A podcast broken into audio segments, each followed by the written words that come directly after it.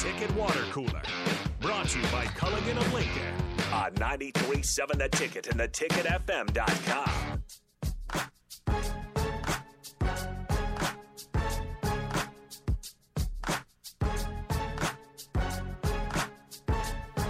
You're listening to the Water Cooler 93.7 The Ticket. We are talking Christmas music. We're talking Nebraska football. A lot is going on today. This August 1st. Happy August to all of you.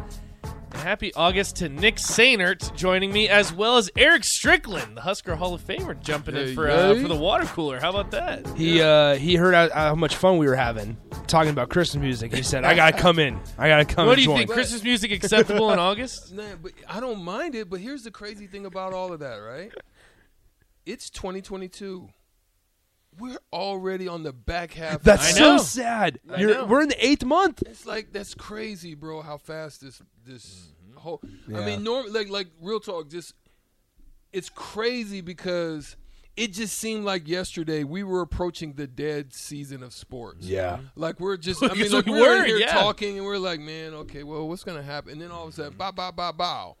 You're Now out we're of- No, going the- to the- Not practice. gonna lie, the off season actually went pretty quick today, or this this year. I, I thought the off season went pretty quick. I thought it did too. now too. you have to also understand there was a lot of news happening this off season. You had all the new the new staff. You had that. You had we had a lot to talk about with with the whole restructuring of contracts and everything. Trev Alberts is still relatively new as an athletic director, and and you bring in a new quarterback like Nathan said, and you bring in all, all these transfers. We had plenty. We got lucky. Then you add in conference realignment. Like it made our job a heck of a lot easier because normally it is not. And I know in and a lot of people get upset that we talk about it, but Scott Frost being on the hot seat, I mean, that's still at the Come top on, of that's everyone's mind. fruit. I mean, That's what I got told. it, it might be, but uh, let's be honest. Like when we talk about the hottest seats in America, Absolutely. Scott Frost is probably number one. Yeah. So four zero two four six four five six eight five. Saturday Name and text line Honda of Lincoln Hotline. As always, we want to hear from you on the ticket water cooler.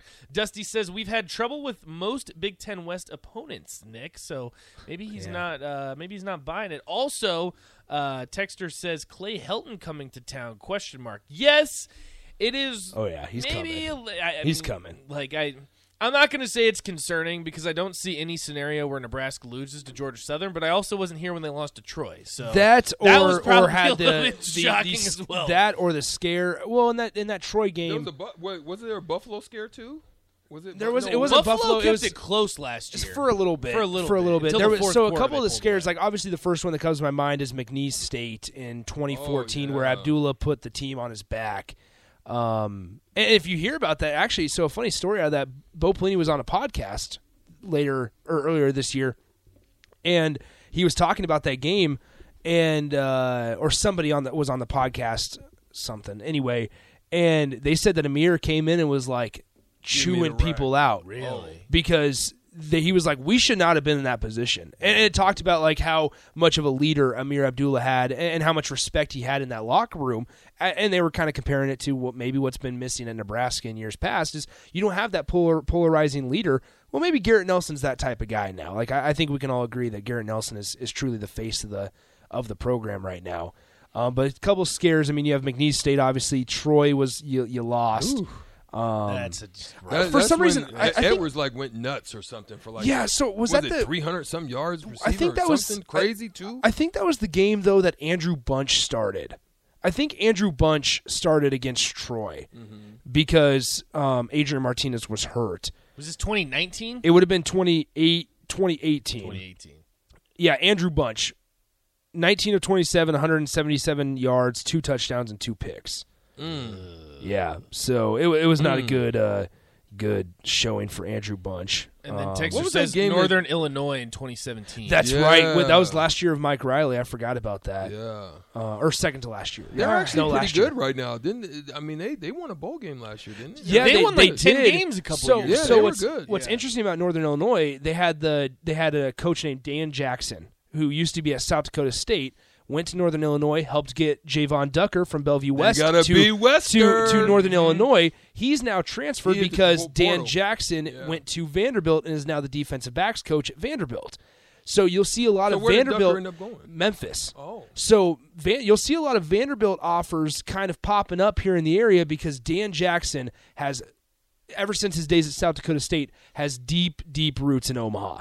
And everywhere Dan Jackson goes, interest from that school pops up in Omaha, and you'll start to see Vanderbilt offers roll in, in the next couple years because he has roots ever since his South Dakota State But days. what I love about him is he finds gems, like Yeah. like the ones where people are kind of looking over, looking over Yeah. the shoulder. You know, like yeah, mm, nah, mm, I don't know about him. He finds gems that Right. that that ends up being pretty solid. You Yeah. guys, okay, but I don't know if you guys are just trying to convince me that we should be worried about North Dakota or what. I mean, I still, I would. I if don't know. You, if they Georgia lose, Southern, eh, if they lose Yeah. to Northwestern, that's when I would I'm be in concerned. fear. Yes, I don't even know if you'd be in fear. I, I would be more curious after game three if they lose to Northwestern after game three. Let's say they're two and one after three. Like we don't have no clue what this team is. Like right now, I'll be honest. After practice today, Nathan, and maybe you can say you can disagree with me. I don't know what this team's going to look like. Now, granted, we only got to see 30 minutes of practice, we and it was very see too much. vanilla. And it was a lot of very drills. basic. Exactly. so But it made me realize, like, you have no idea what running back's going to be out there. Offensive line, Mark Whipple said today that they're still shifting around guys, mm-hmm. and and that tells me you can't pencil in Teddy Prochazka, who was Nebraska's best offensive lineman last year. You can't pencil him in at left tackle. Mm-hmm. You don't know where Turner Corcoran's playing. You know he can play all five spots, but he was working today at guard. But you don't know if you can pencil him in, where you can pencil him in. And you don't know also what like a guy like Henry Lutovsky's going to do, or a Brock Bando, or a Trent Hixson. There's so many uncertainties or just question marks. And then you factor in that it's football and health is a huge concern with that offensive line. It's a ginormous concern. Well, a big concern for me right now is the words. Uh, basically, do you hear the words that are coming out of my mouth from Mickey Joseph? Yeah. where he's talking about them the So- way the DBs did the the receivers. Here. I, I don't know. Did you get to listen to any Mickey Joseph today? I saw. I So heard- okay, so Nathan, in the Adobe there, it's already pulled up. It says um, there's a clip that says something along the lines of who's been the most consistent, and I was when when I, my ears perked up when I was standing next to Mickey Joseph, and he said this said this answer. It's already pulled up or whatever, but it's just been who's the most consistent. Um, you want me to go ahead? and Yes, play go it? ahead and play it if you can, because th- this this answer really made my ears perk up and go. This is this is pretty much more uh, concerning than I thought it was going to be at this point of the season. yeah. Me. Me. I've been the most consistent, not them. Because they're going to make mistakes. You know, they're going to make mistakes. Like I said, I asked them to stack days. We didn't stack a day today. They didn't. we didn't stack a day today. We, we, got our, we got our butts whooped today by the DBs, you know, and, um, and, and we can't have that. We got to stack days. And, and and for the listeners that don't, you know, may not understand what he means by stacking days. Stacking days, he's just saying, build. Yeah. You you you execute, you do what you need to here, but you get better the next day. Right. So if you were if you were having uh, a half step of separation today, then tomorrow needs to be a step of separation, and then you need to be breaking away from them on, on by the end of the week, basically. Yeah. You know what I mean? It's just progressively understanding what they're doing, how they're doing it. If they're physical, you need to work on your releases, hands, not allowing them to get you know depth on you with with with their hands and, and keeping you uh, uh, jarred off. I mean, there's a lot of things that they have to do, and they're So- maybe not doing them. I, I want to clarify something that's not wide receiver. UNL student Cole says, "Do not say Teddy was our best offense lineman when he played uh, one and a half games. We had a second round pick at center. What I should have said is that he's our best returning lineman. That's Now a- that that's, Nouri's a- out. that's available this year. Now that Nouri's out, like that's yeah, exactly. And, and now we're getting more text about it. I I, I know. Yes, I, I just misspoke. So." I understand that Teddy was not their best was not their best offensive lineman last year. I understand Cam Jurgens was by far Well, l- let me ask you guys this then, because I, I asked Nick this, and I- I'm curious to hear what you have to say, Strick, and especially someone that knows Mickey probably better than us, and that he demands excellence. I mean, he even said in his his interview, said, "I demand excellence from these guys and expect the best."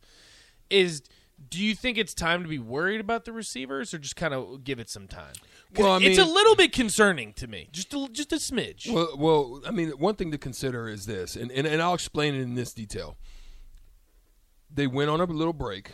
You go home, mom's cooking, you're laying around, you're really not on football. Some may be, mm-hmm. but you come back and it's like it's tough to kind of get the engine running. It would be no different from us in basketball when we go for the winter and then we come back and it's those first days uh, after a break or after being gone for a little hiatus. That's why it's always good for you to play like a Christmas tournament or something to stay active. But that break when you come back, sometimes it could be it could be tough getting the engine running. And so I'm gonna just pause and not make too much of it right now. Yeah. But I will say that if they if there's not a restacking as he stated, then I, I would be concerned going into uh, Northwestern. I thought it was interesting too is that he was speaking very highly of Omar Manning. Was kind of was kind of Nebraska needs interesting to Like, me, Nebra- right? Nebraska needs Omar Manning this season. And he's one of those guys. Big at least when I was on the field and you, you watch the receivers all together, like he sticks out. He's a physical I specimen. mean, he is a he's a Yeah. specimen. Oh, like yeah. seriously, and I I, I, He I don't know if reminds this me is of good. DK like, Metcalf, like how DK Metcalf looks in the NFL. That's to a good some- point. stands out. Yeah, he really stands. And it just I, I don't know I, I trust Mickey in, in him saying that he's has belief in Omar Speaking of Manning. guys that stood out, uh, so just by their physical presence, what do you think of Richard Torres today, Nathan? Did you see him be? Bi- he was big. he is He is much bigger than I thought he was going to and, be. and Casey, not that he looks small, but I agree, next he was to the other guys, he looks smaller. yeah, because like Torres, which what, is six interesting. five?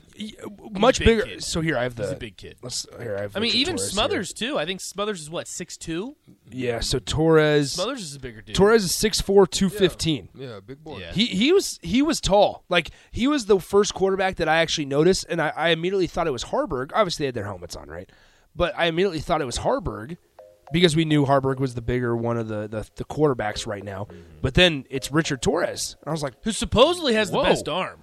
Yeah. That's what Whipple was It- saying. it- I it- can see why. he slings it just he's yeah he slings it well and, and like Ca- Casey Thompson looked the part today I will say Casey Thompson And he looked was taking all the number one looked reps, like the number one guy today Which I mean, kind of what we expected, but maybe a little bit more confirmation there at the quarterback position. We're going to take a quick break. We will be back for the last segment of the Ticket Water Cooler. Strick is joining us. He'll be here for On the Block as well. Make sure you stick with us. 93.7 The Ticket.